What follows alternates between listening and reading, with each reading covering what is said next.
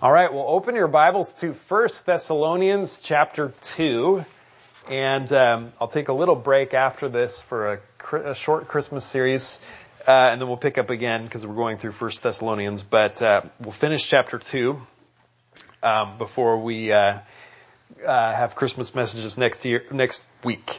Um, so um, 1 Thessalonians chapter 2, verse 17, and I'll read to the end of the chapter.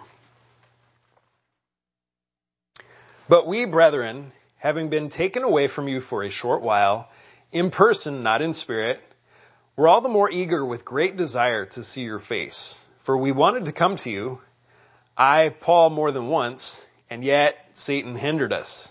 For who is our hope, or joy, or crown of exaltation? Is it not even you, in the presence of our Lord Jesus at his coming? For you are our glory and our joy, and our joy. Um, I'll announce this first that Christ is coming again. The Lord Jesus is going to return uh, again. And so let me ask you this question. Is the return of Christ good news? Is the return of Christ good news? And uh, I know it will be good news for the world. Christ's enemies will be defeated uh, when he returns as King of Kings and Lord of Lords, and his people will be rewarded. The curse will be repealed, and that's all we've known from life on this earth, so it'll be very different. Um, wars will cease. Um, the creation will be set free from its futility. And I hope you believe all of that. And it's uh, right around the corner. Christ is going to return. I hope you believe that because it's true. Uh, and he's coming very soon. But I, I mean a slightly different question about will it be good news? And that is, will it be good news for you when Christ returns? Will it be good news uh, for you? When he returns, what will he say to you? When he returns, how will he look at you? Uh, when he returns, will you stand or will you fall? When he returns, will it be joy or will it be sorrow? Will it be for your glory or will it be for your shame? Well, how you answer that question about Christ's return reveals how you perceive his attitude towards you now, Christ's attitude towards you now. Is Christ's attitude towards you now gracious? Is his attitude towards you now favor? Or is Christ stingy with his grace towards you and you're still stuck in the bitterness of your sins and the bondage of uh, iniquity? Uh, how you answer that question about Christ's return and whether it's good news for you also answers with what kind of response, with what kind of attitude you approach your responsibilities on this earth to love your neighbor, to preach the gospel uh, to others, to restrain evil as you have uh, opportunity and responsibility to do, to even to work. How do you approach that? With what attitude do you approach it? Do you approach those tasks with joyful abandon, spending and being spent, like uh, the apostle Paul, or do you approach uh, those tasks and responsibilities cautiously? Stingily, just like you perceive Christ's attitude towards you. Do you take as few of those responsibilities as possible, or do you dive right in uh, to them knowing that Christ has favor towards you and that he will see you through uh, all of them in one way or uh, another? Well, the Thessalonians, we've been talking about them, the Thessalonian believers, um, and the new church in Thessalonica, they were waiting for Christ's return. And no one needed to remind them of that. They, that was very vivid to them. They, they knew when they became uh, believers that it meant Christ is going to return and we're, we're waiting. We're expecting it. And so uh, they were certainly waiting for Christ's return. But as time passed, in fact, not very much time uh, from their conversion, they started to lose their boldness. They started to lose their joy in waiting for Christ's uh, return. And where did that show up in uh, their lives? Well, it showed up in their attitude towards their present responsibilities. That they weren't tackling them with the same joy, uh, with the same spirit that they had uh, before. And so by the time Second Thessalonians was written, which kind of addresses the same problem as uh, First Thessalonians, some of them had narrowed the scope of their possi- uh, of their responsibilities that they were willing to tackle so narrow that they wouldn't even work. They were just sort of paralyzed by their waiting for the return of Christ, yet without a lot of assurance uh, without a lot of joy, not sure, not knowing exactly what to respect, expect when uh, Christ uh, uh, returns. And so uh, instead of um, joyful boldness towards their responsibility to say, I know the Lord is on my side. Uh, and I know not because of anything about me, but here's the joyful part about the good news because of Christ, that the Lord is going to take care of me and He's going to see me through these uh, responsibilities. Uh, and, and so they tackled them in that way. Uh, instead of doing that, they began to say, I want as few responsibilities as possible because I'm not sure the Lord is going to bless me. In fact, it might be better if I stay out of it. It might be better if someone else would take this responsibility and uh, not me.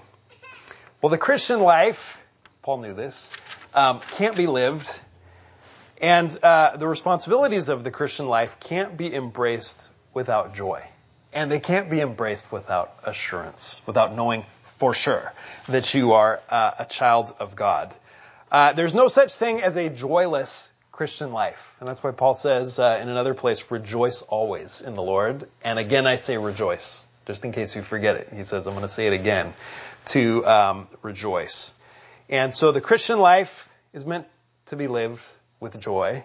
The second coming is meant to be awaited with joy, as if you're waiting for something more joyful than you could even uh, imagine. The second coming is good news and it's good news for you if you're a believer. I'm speaking to you as if you're a believer. looking at if you're not a believer, you need to change that. You need to change it this morning uh, and not wait. In, and it, you can do it today.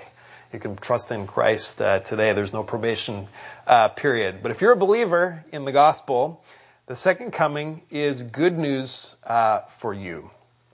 Always just behind the scenes and all the things that Paul addresses in these letters of First and Second Thessalonians um, is this issue of assurance. And, and Paul seeking to restore this attitude of assurance to uh, the Thessalonians. It's always kind of uh, lurking behind the scenes, but it's right up front in this passage uh, that we look at uh, this morning at the end of chapter 2, where Paul is assuring the Thessalonians that their salvation is real and that the Lord's favor to them in Christ is um, real.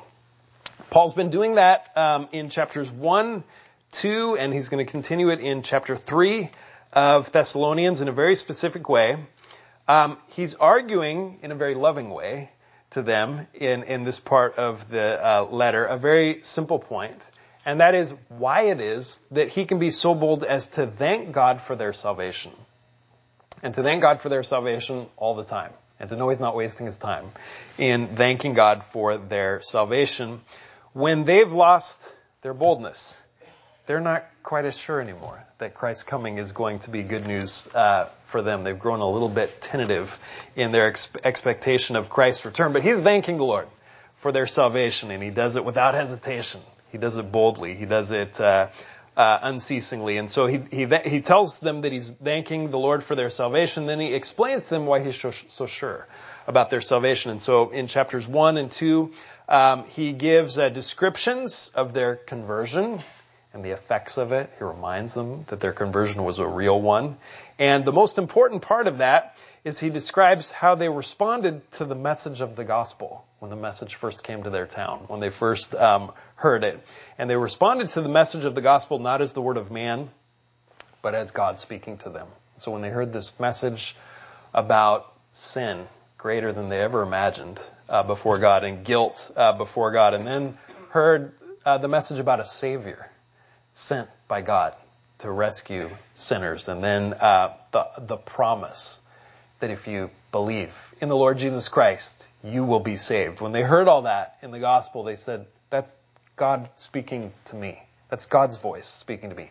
That's God's promise to me that if I'll believe in this Savior, uh, that I will uh, be saved. And so Paul um, describes this to them. He reminded them of the way they received the gospel. And that's the most important thing that he can tell them uh, to give them, to restore to them the assurance of salvation is to trace it back to its foundation, the Word of God uh, itself. And so he spoke of that in chapter 2 and uh, verse 13.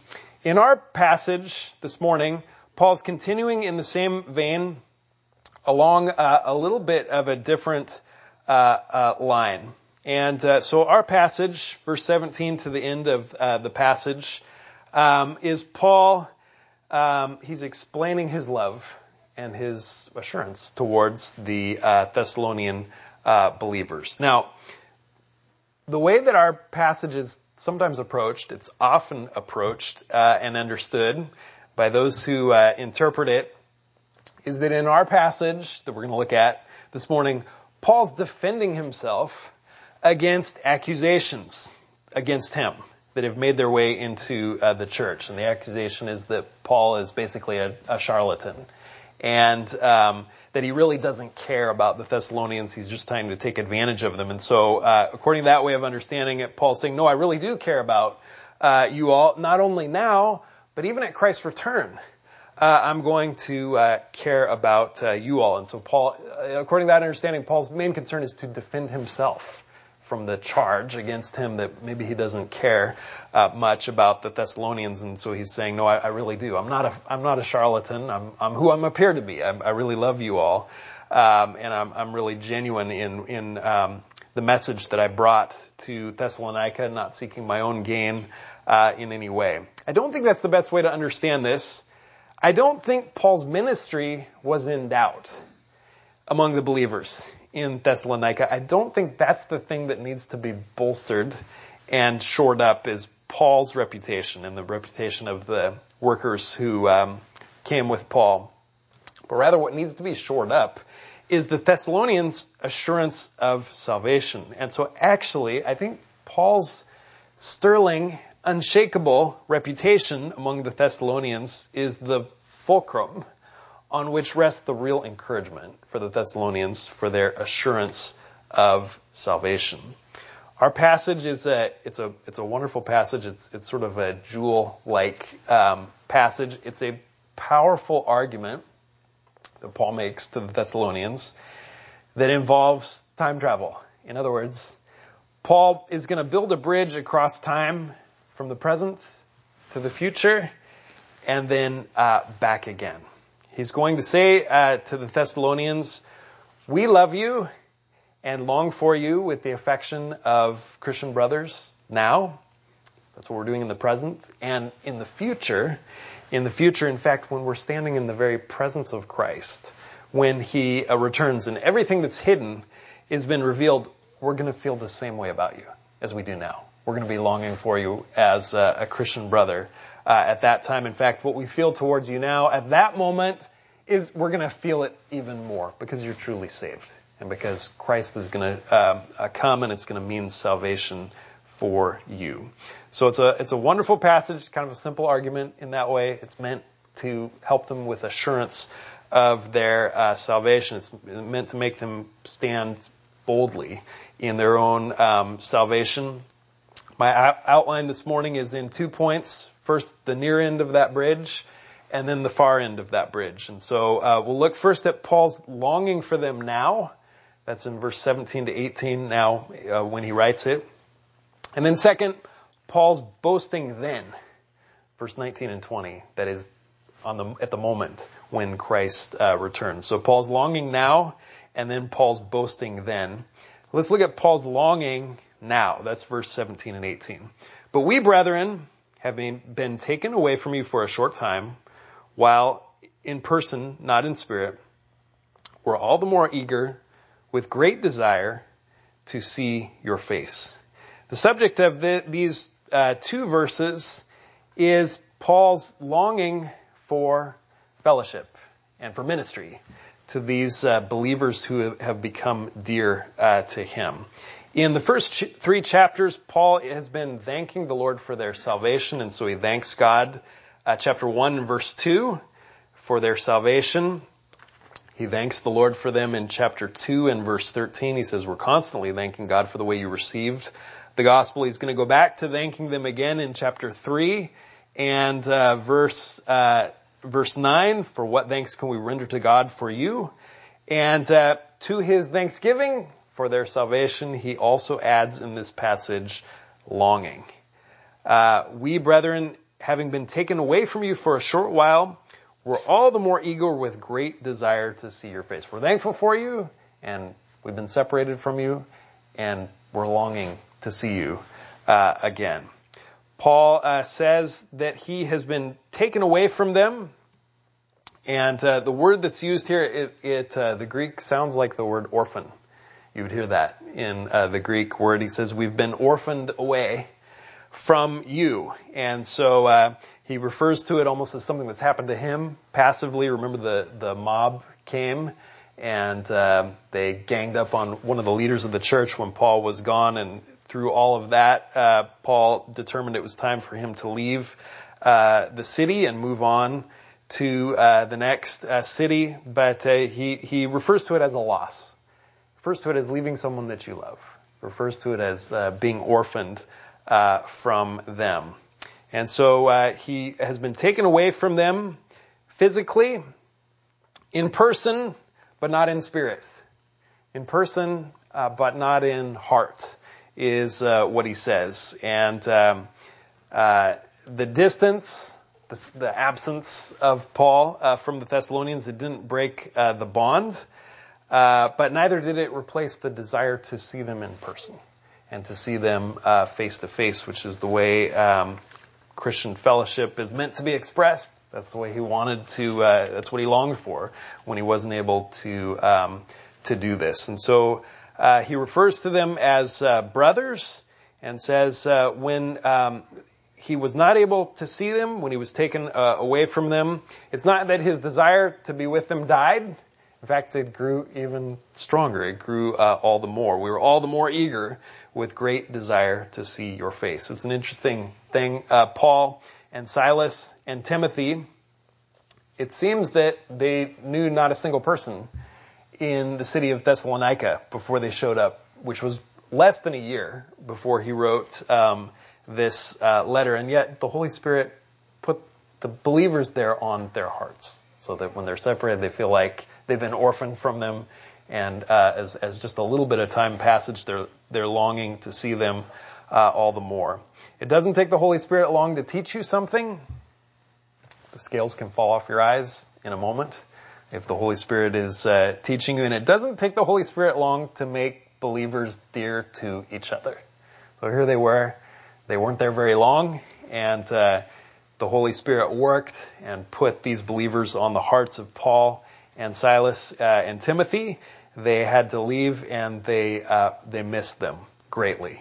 So uh, a short time passed, made them only uh, more eager to see their face. And so Paul's writing to the Thessalonians. He says, "I'm going to tell you about something that you can't see. I'm going to tell you about something that's in my heart."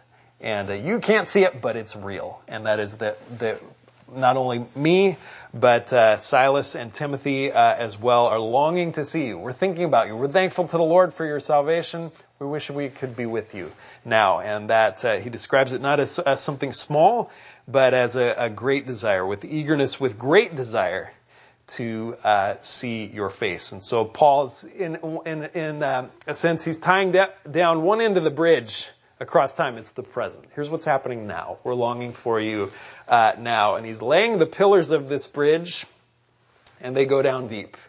They go down deep. It's a great desire that he has uh, to see them uh, again, and he's uh, telling them what's in his heart and the in the heart of his uh, gospel co-workers as well. How deep do these pillars go in the present of Paul's love for uh, the Thessalonians? well, he gives them some tangible proof, um, something tangible, something that happened that shows his love uh, for them, and it happened more than once. Verse 18: For we wanted to come to you, I Paul more than once, and yet Satan hindered us. And so they they started in Thessalonica. They spent uh, maybe part of a year there. Then they went on to the next city, and then Paul went to Athens, and then finally to Corinth, where he spent quite a bit of, of time here on this uh, missionary journey, and that's where he's writing from uh, as well. But uh, during Paul's time in Corinth, which was just recently, Paul planned to go back and see the Thessalonians because he was longing for them. He, he, he never did it. He hadn't done it. It hadn't worked out. But Paul had set out the road maps. He had packed his bags. He'd put it, put the visit on his uh, calendar. And uh, Paul himself is the one who did this, not Silas and Timothy. He says, "We're all longing for you," but I, am apparently Paul was the planner. You know, he was the one who planned the trip and uh, put it on the calendar. And so Paul says, "I'm speaking for myself here. Uh, I, I wanted to come to you, was setting in motion to do it. I, Paul, more than once, and yet Satan hindered us. Satan hindered us. It didn't work out, and actually Paul attributes the reason why it didn't work out, not to any lack of desire uh, within his heart, not that he lost interest in the Thessalonians and thought there'd be something better to do, uh, but that Satan himself hindered uh, uh this uh, visit. John MacArthur in his uh, commentary writes, he says, Satan wants to thwart the progress of God's kingdom as much as an army seeks to disrupt the advance of an opposing army. So Satan took an interest, even in something as small as this, just a, a visit to go back and encourage uh, the Thessalonians. And uh, Paul took an interest in it and started planning it more than once, at least twice, and Satan did too. So at least twice Satan uh, thwarted uh, this. Satan takes an active and personal interest in thwarting the work of the church and the advance of God's uh, kingdom Satan's mentioned three times in these uh, letters. He's mentioned here hindering Paul's visit. He's mentioned in chapter 3 as a tempter uh, to the Thessalonians, a discourager to them, and then he's going to be mentioned in chapter 2 of 2 Thessalonians as the power behind the man of lawlessness. When all of Satan's purposes come to fruition and the man of lawlessness is put forward at uh, at the end. Um, Paul doesn't always attribute obstacles in the road uh, on his missionary journeys to Satan. In fact, in Luke's account, Luke chapter 16 um, and verse 6 says, They passed through the Phrygian and Galatian region, having been forbidden by the Holy Spirit to speak the word in Asia. And after they came to Mysia, they were trying to go into Bithynia, and the Spirit of Jesus did not permit them. And so they, uh, not clear exactly what happened, but the the Holy Spirit and the Spirit of Jesus didn't permit them to go where they wanted to go. This, this was actually on the same missionary journey. It actually was, the Holy Spirit was sending them on to, um, to Thessalonica when, uh, that, um, was happening. Uh, so Paul doesn't always attribute, uh, obstacles in the road to Satan. I'm reminded of a time in, um, book of Kings and Chronicles where they're parallel accounts and the book of Kings attributes an action to God that the book of Chronicles attributes it to Satan. And I think the point is, um, even Satan doesn't act outside of God's sovereign control. Even when Satan does his worst to uh, God's children, he or anything that he does, he unwittingly brings about God's purpose. And so God is uh, sovereignly in control of uh, Satan, but in such a way that all the hostility from those events comes from Satan and all the good out of it comes from uh, God. And so this obstacle, um, whatever it was that prevented Paul from coming back and doing what he wanted to do and, and uh, making a quick trip up to encourage uh, the Thessalonian uh, believers, how, however that was uh, stopped, there was some sort of hostility in it. Uh, and that was Satan's. And so he attributes it to Satan. The hostility in it did not come from the Lord uh, but came from Satan. So uh, Paul's uh, he's he's really just just talking about his desire uh, for uh, Christian brotherhood and for expressing that Christian brotherhood to uh, the Thessalonians, and he's just pointing out to them in a tangible way that that desire for them is real. It's as real as Satan is, and Paul. Um, locates his desire uh, for them tangibly and puts it in the conflict even between good and evil and the con- conflict between God and the forces of uh, darkness. Well, Paul's purpose, his purpose is to strengthen their assurance of salvation, and he's going to do it in this passage by building a bridge across time. And so this is the near end. It's Paul's longing for them now. I'm longing for you now. I'll prove it to you. I've been wanting to come and visit you. Satan himself is the one who, who prohibited me from expressing the longing that's really is uh, in my heart uh, for you now. That's the near end of the bridge. The far end of the bridge is Paul's boasting in the Thessalonians then, at the moment of Christ's return. And it's, it hasn't happened yet, but it's real to Paul. He can picture it, what he's going to feel. Something very like that for the Thessalonians in the moment of Christ's return. So let's cross that bridge through time together and go to verse uh, uh, 19. For who is our hope or joy or crown of exaltation? Is it not even you in the presence of our Lord Jesus at his coming? For you are our glory and our joy. In these verses, uh, Paul doesn't just say, listen, I want you to know Silas and Timothy and I are proud of you. We're proud of you. That in itself would have been a big encouragement to uh, the, the, Thessalonians and would have carried uh, weight uh, for them. But he says something differently and something that carried much more weight, and especially with uh, the Thessalonians. And that is, he says to them, come with me in this bridge across time, and Christ has returned. The King has returned. And uh, we're in his presence. We've been raptured, let's say, up uh, to his presence. We're with him.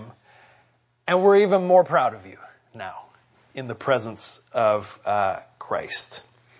And uh, through this passage, the Holy Spirit is opening the door to every doubting Christian to go through that uh, uh, same across that same bridge through time and understand uh, this, and, and, it's put in very tangible terms in, in terms of our uh, our boasting in one another at that moment, and especially Paul's boasting in uh, the Thessalonians.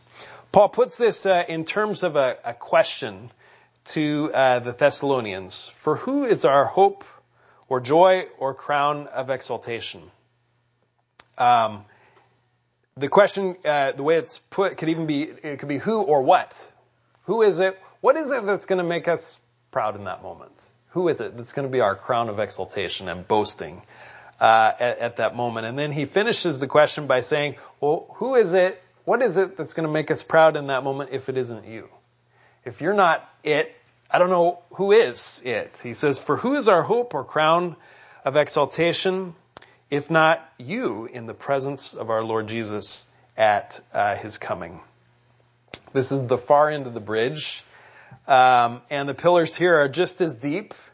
In fact, they're even more so. Paul says at that moment, you Thessalonians will be our hope, um, our joy, and our crown of exaltation. And then um, in verse 20 he says, for you are our glory and uh, our joy. And so I, I, won't go into each one of those words uh, individually. Uh, there's the idea of the crown of boasting, like the crown that was put on the victor's head uh, after an athletic competition. Uh, but certainly joy is the keynote of this. In fact, the word joy is mentioned twice in uh, these verses, so that you you can't miss it. In that moment, he says, you Thessalonians are going to be a great joy to us. In fact, if not you, who would it be? It's, it's, it's you. It's certainly you are going to be a, a joy uh, to us. So how do you imagine the scene of Christ's return? Paul pictures it as an explosion of joy. And uh, I, don't, I, don't, know exactly how to picture it. It'll probably be different than any of us uh, imagines it. I sort of imagine it as a whole in the clouds and a light coming through in Christ, the horn, uh, the trumpet uh, sounding and us being uh, uh lifted up bodily into uh, Christ's presence to be uh, with Him forever as His power is manifest on the earth, not in a hidden way like now, but openly. so Paul describes it. He, he, doesn't picture it with a, a great deal of pictures here but he describes it as an explosion of joy, of rejoicing, having a crown of rejoicing. And it's not a private joy. It's a joy that's shared with the Thessalonians. Um, God has seen fit not for the angels to be the preachers of the gospel. Usually, we sometimes they are. We remember um, at Christmas time, um, the angels proclaimed glad tidings. They preached the gospel at Christmas time. They preached the gospel at Easter. You know, they, they told, they were the first to say, uh, he is not here. Uh, he is risen. And uh, it seems at the end times as well, um, there'll be an occasion where uh, angels will preach uh, the gospel. But the main work of spreading the gospel through the Great Commission, God has seen fit not to be done by angels who are perfect, who've never experienced forgiveness, who've never experienced what it is to be transformed, uh, but to be done by imperfect men and women, and for us to also uh, encourage one another as well along the way in uh, the Christian uh, journey, not to have angels minister to us, but for one another, for us to minister to one another. And there's reward for both of these things, for preaching the gospel to others, for encouraging others uh, as well. And uh, so Paul's picturing being rewarded for the way in which he's been used by God to encourage other believers and to spread the gospel to other believers. And, and there they are. And uh, Christ is uh, coming. He's bestowing a crown. He's bestowing a, a reward. And uh, the other people are there and, and, and sharing in uh, that joy with Paul at that moment. And so uh, the Thessalonians, he says, I, I know that you're going to be a great joy to me uh, at that moment. And that's why I'm constantly thanking God uh, for you.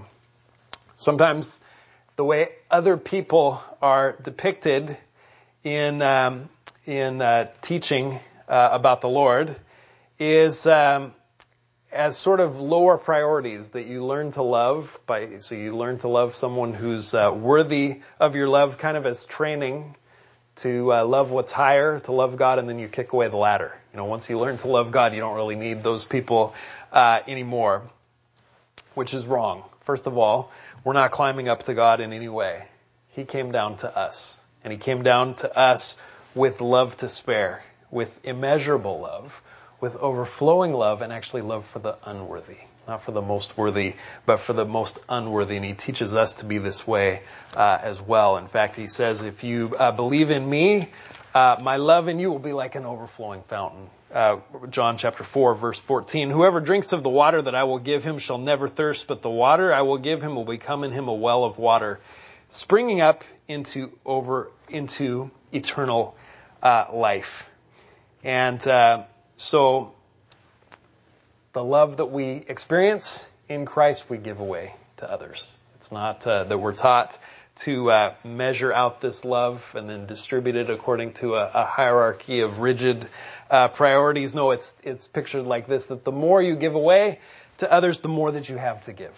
It's uh, overflowing uh, to all and towards uh, the most unworthy. And so it's not surprising when that's the love of God that he, that he comes and shows to us that at the time of Christ's return and of, us meeting with Christ, the joy that we'll have uh, at that time will not be a, a, private joy, but a joy that overflows to all, even at that moment. And so we'll be looking at Christ and we'll be looking to the side uh, as well and looking at others that have been part of our journey along the way. Uh, others that uh, the Lord has used us to encourage them and now they're there with joy, and their joy um, increases ours uh, as well.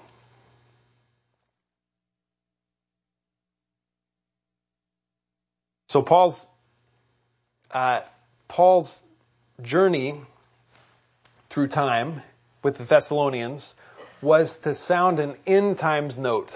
It was to take them to uh, something about the end times uh, that they were waiting for.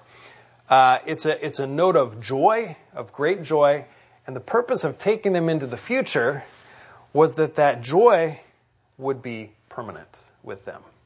The joy that they um, will uh, um, experience at that moment of the Apostle Paul being proud of them because Christ is not ashamed of them uh, at that moment because their salvation uh, is real, is a joy that Paul wanted the Thessalonians to have now. He wanted them to have the joy of their salvation and the assurance of their salvation in the present. So he builds a bridge from the present to the future, and the purpose is for them to take that joy and assurance uh, into the present, in, in the present uh, with them uh, now. The point is that the Thessalonians are now what they will be seen to be uh, in the second coming of Christ, which is precious in the eyes of Paul and Silas and Timothy, which really means precious in the eyes of Christ.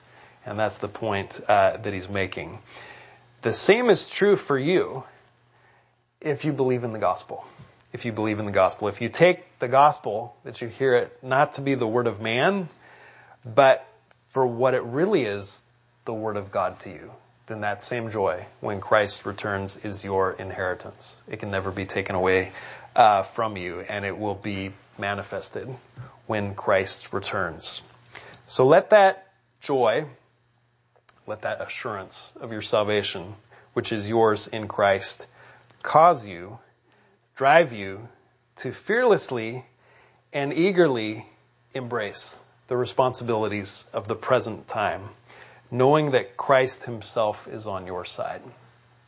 Our master is away. He's left us for a time and he's given us a task. In fact, he's given us uh, many tasks while he's away and before his return. Some of the tasks that he's given us is because we are believers.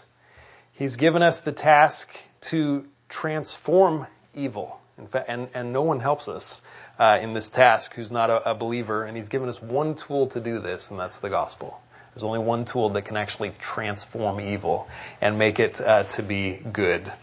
And that's the task that he's given us as believers.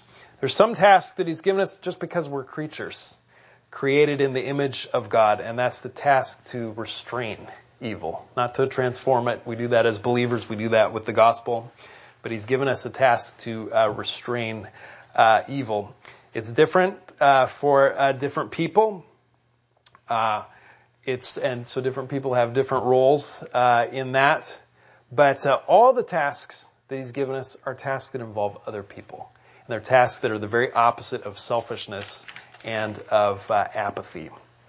So it's the task of evangelizing, the task of parenting, the task of being a good neighbor, task of being a good friend uh, to others, task of being a husband, task of being a wife, task of being uh, an informed and engaged citizen, task of being uh, an elder, task of being a deacon uh, task of being a minister in, in whatever way you are uh, at this church. And all those tasks go hand in hand together, and Satan seeks to oppose all of them. All of those tasks involve taking a risk, taking a risk, the risk of being disappointed, the risk of embarrassment, the risk of failure, the risk of uh, wasting your time and looking foolish. And so you need joy for all those tasks. You need assurance for all those tasks. Assurance that the Lord is not embarrassed by you, that the Lord is graciously giving to you, and the Lord is not embarrassed by your efforts uh, in any of those tasks. These past years have been difficult years for us um, at Trinity. Um, we've had division, we've had discouragement as a church, and of course, it's not just that. The Lord has had uh, many other things that are, are good for us uh, at this time as well. Uh, but perhaps these have been difficult times for you as well. So perhaps the tempter is saying, give up on all of those. Lose your assurance and uh, lose your joy. So the answer to that from God's word is no. That uh, armed with joy and armed with assurance, uh, those difficulties are not to be seen as a threat, but as a challenge that we're born for such a time as this. And so we're to face them armed with joy, armed with assurance, to be joyfully faithful in our time. Let's pray. Father, we thank you for our salvation. We thank you that Christ is returning, is King of Kings and Lord of Lords that we belong to Him, that we have joy awaiting us. We pray that you would teach us to approach our tasks with great joy, with uh, joy in you, with assurance uh, that you're with us and that you're guiding us. We pray in Jesus' name. Amen.